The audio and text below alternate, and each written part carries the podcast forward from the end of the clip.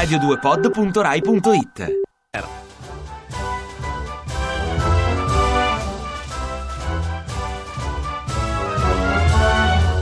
Cari ascoltatori, se siete sereni, io mi preoccuperei. Io, per esempio, se non sono ansioso, non sto tranquillo. C'è sempre una buona ragione per essere ansiosi. La vita precaria, i legami instabili, il futuro incerto, e l'ebola, i terroristi, la guerra, le tasse, gli aerei. Se non avete l'ansia, vuol dire che avete qualcosa che non va. Io fossi in voi, mi farei vedere. Vi è venuta l'ansia? Allora tranquilli, tutto a posto. Un tempo il sesso e i soldi erano il motore del mondo, oggi è l'ansia. L'ansia sveglia le persone e le tiene sveglie, le fa essere puntuali, le motiva. L'ansia ci fa sentire vivi.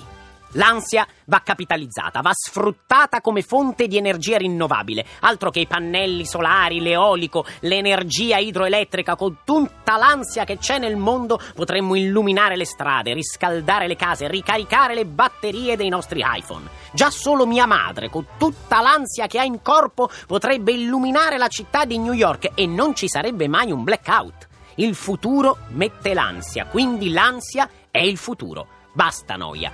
Vivi la paranoia. Siate ansiosi e il mondo vi sorriderà.